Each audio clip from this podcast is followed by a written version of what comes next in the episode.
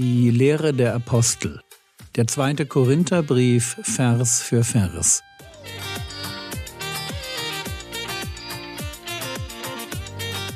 Theologie, die dich im Glauben wachsen lässt, nachfolge praktisch dein geistlicher Impuls für den Tag. Mein Name ist Jürgen Fischer und heute geht es um zweiten Korinther Kapitel acht, Vers sechzehn bis Kapitel neun, Vers sieben. zweiten Korinther Kapitel acht, die Verse sechzehn und siebzehn. Gott aber sei Dank, der denselben Eifer für euch in das Herz des Titus gegeben hat. Denn er nahm zwar das Zureden an, doch weil er noch eifriger war, ist er aus eigenem Antrieb zu euch gegangen. Paulus schreibt diesen Vers, falls die Korinther sich fragen, warum sie Titus so schnell wiedersehen. Er wollte wieder zu ihnen. Es war Gottes Eifer im Herz des Titus. Nicht das Zureden des Paulus, das für Titus Antrieb war, gleich wieder nach Korinth zu reisen. zweiten Korinther Kapitel acht, Vers achtzehn. Wir haben aber den Bruder mit ihm gesandt, dessen Lob wegen der Verkündigung des Evangeliums durch alle Gemeinden verbreitet ist.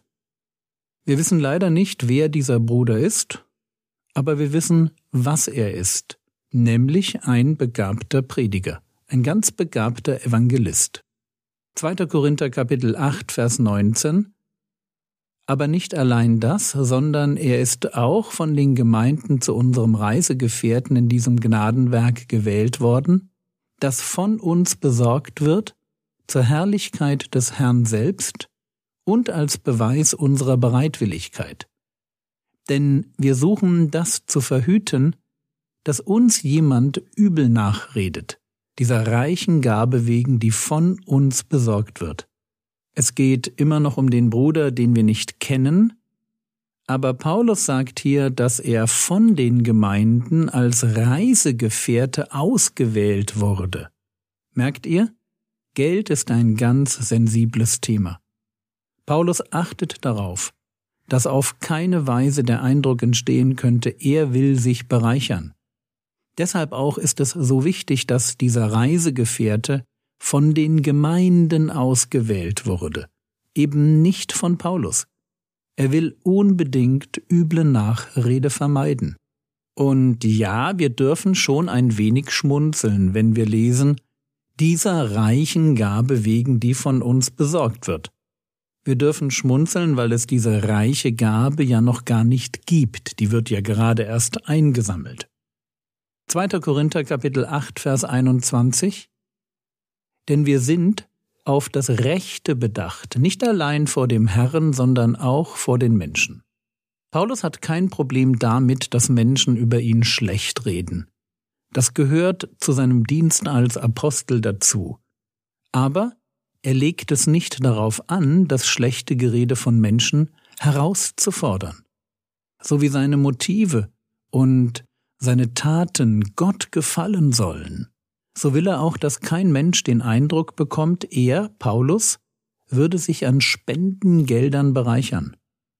Und das ist sicherlich eine schlaue Haltung, wenn man bedenkt, wie viel Schaden der Gemeinde Gottes durch Pastoren zugefügt wurde, denen man die Unterschlagung von Spendengeldern und andere Betrügereien nachweisen konnte. Beim Thema Geld lohnt es sich ganz besonders auf das Rechte bedacht zu sein. Um wirklich jeden Eindruck von Vorteilsnahme oder Unterschlagung von vorne herein zu vermeiden. zweiten Korinther Kapitel acht, Vers zweiundzwanzig. Wir haben aber unseren Bruder mit ihnen gesandt, den wir oft in vielem als eifrig erprobt haben, der nun aber noch viel eifriger ist durch das große Vertrauen, das er zu euch hat. So, noch ein Bruder, den Paulus schickt. Diesmal unser Bruder, also ein Vertrauter des Apostels. Und noch jemand, der mit seinem Vertrauen den Druck auf die Korinther ein wenig erhöht. zweiten Korinther Kapitel acht, Vers dreiundzwanzig. Sei es, was Titus betrifft, er ist mein Gefährte und in Bezug auf euch mein Mitarbeiter, seien es unsere Brüder, sie sind Gesandte der Gemeinden Christi Herrlichkeit. Hier haben wir das Wort Apostel in der Übersetzung Gesandte. Und man merkt ganz gut, dass der Begriff verschiedene Bedeutungen haben kann. Eben auch die Bedeutung Apostel gleich Abgesandter. Und ich finde es ganz schön, wie Paulus diese Brüder als Christi Herrlichkeit beschreibt. Es sind Christen, die einerseits eine Ehre für Christus sind, dann aber noch mehr.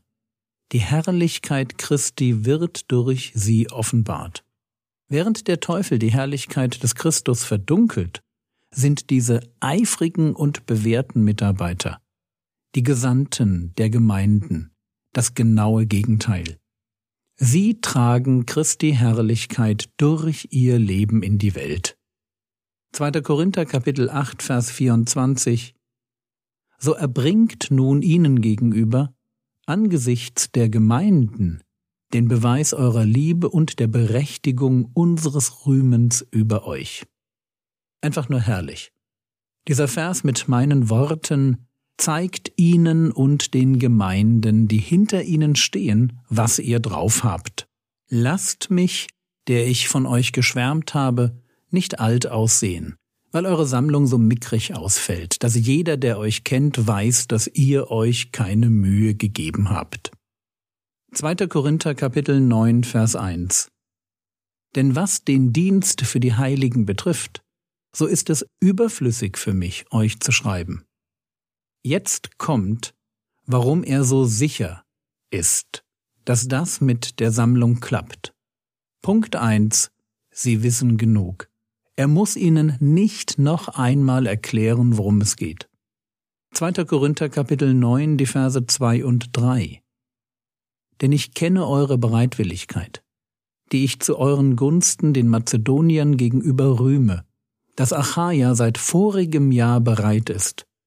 Und euer Eifer hat die Mehrzahl angereizt. Ich habe aber die Brüder gesandt, damit unser Rühmen über euch in dieser Beziehung nicht zunichte wird, damit ihr, wie ich gesagt habe, bereit seid. Und das ist jetzt Punkt zwei. Sie sind schon ein Jahr dabei. Ja, es war die Bereitwilligkeit der Korinther, die erst bei den Mazedoniern die Lust auf Unterstützung geweckt hat. Die Mazedonier sammeln also, weil sie wissen, dass die Korinther auch sammeln wollten. Und nun kommen die Mazedonier zu Besuch. Und Paulus will dafür sorgen, dass die Korinther auch wirklich loslegen. Wie peinlich wäre das denn, wenn die Mazedonier mitbekommen würden, dass die Korinther, also ihre Vorbilder, dass die gar nicht so bereitwillig waren, wie sie dachten, dass Paulus die Falschen gerühmt, dass er die Falschen als Vorbild hingestellt hat. zweiter Korinther Kapitel neun, Vers vier. Damit nicht etwa, wenn die Mazedonier mit mir kommen, und euch unvorbereitet finden, wir, um nicht zu sagen ihr, in dieser Lage, gemeint ist bei diesem Projekt der Sammlung, dabei zu Schanden werden. Also Paulus möchte nicht, dass die Korinther blöd dastehen, wenn er selbst mit mazedonischen Geschwistern erscheint und sich dann herausstellt, dass er die Falschen gerühmt und sie sich die Falschen zum Vorbild genommen haben. Wie sieht jetzt die Lösung aus, dass das nicht passiert? zweiter Korinther Kapitel neun, Vers fünf.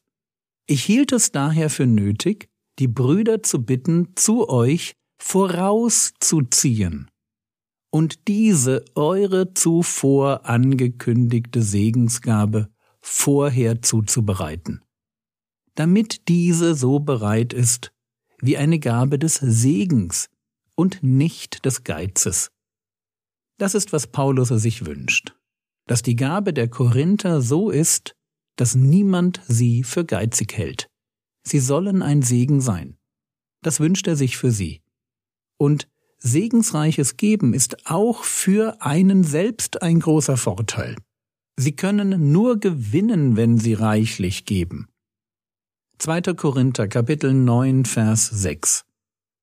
Dies aber sage ich, wer sparsam sät, wird auch sparsam ernten. Und wer segensreich sät, wird auch segensreich ernten. Bringen wir einfach mal eine Analogie aus der Landwirtschaft.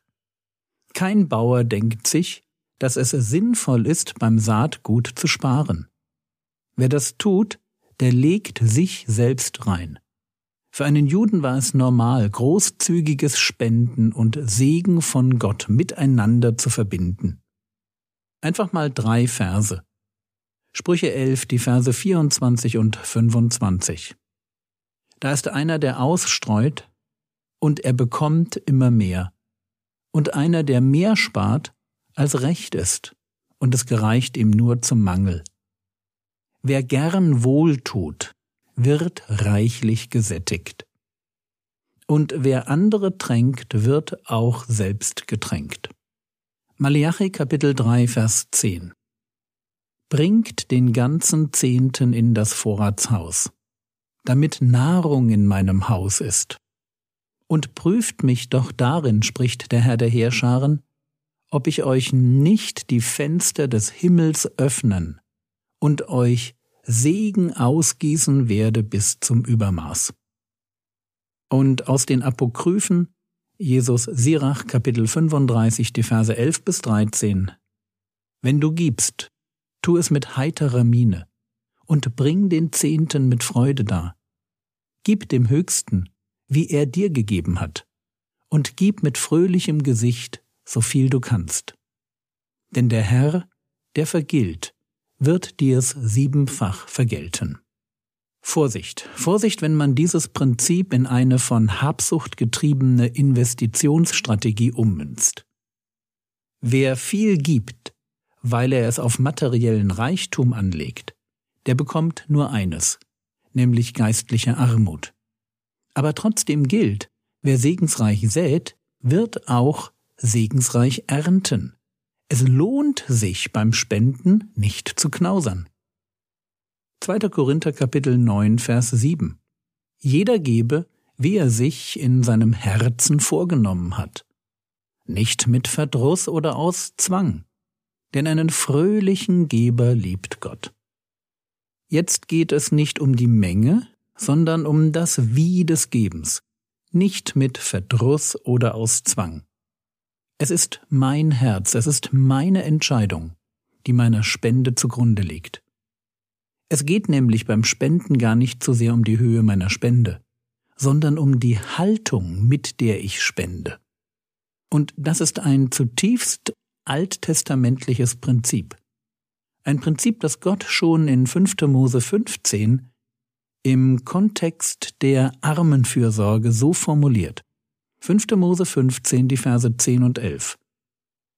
Willig sollst du ihm, das ist dem Armen, willig sollst du ihm geben, und dein Herz soll nicht böse sein, wenn du ihm gibst.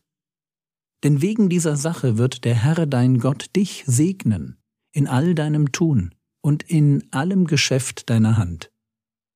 Denn der Arme wird nicht aus dem Land verschwinden. Darum befehle ich dir, deinem Bruder, deinem Elenden und deinem Armen in deinem Land sollst du deine Hand weit öffnen. Merkt ihr, wie es hier um Bereitwilligkeit geht und um Großzügigkeit im Blick auf den Armen und den Elenden? Großzügigkeit, aus der dann Segen und Gelingen für den Spender erwächst. Es ist eben immer schon so, dass Gott den fröhlichen, den willigen Geber liebt. Und natürlich liebt Gott ganz grundsätzlich auch den, der widerwillig oder zähneknirschend gibt. Jesus ist auch für solche Leute gestorben. Hier ist mit liebt so viel gemeint wie Gott anerkennt so ein fröhliches Geben, weil es ihm selbst so sehr entspricht. Wo Menschen von Gottes Gnade berührt werden, dort werden sie selbst einem gnädigen Gott immer ähnlicher. Das war's für heute. Morgen geht es mit dem zweiten Korintherbrief weiter. Das Skript zum Vortrag findest du auf frogwords punkt de oder in der App. Der Herr segne dich, erfahre seine Gnade und lebe in seinem Frieden. Amen.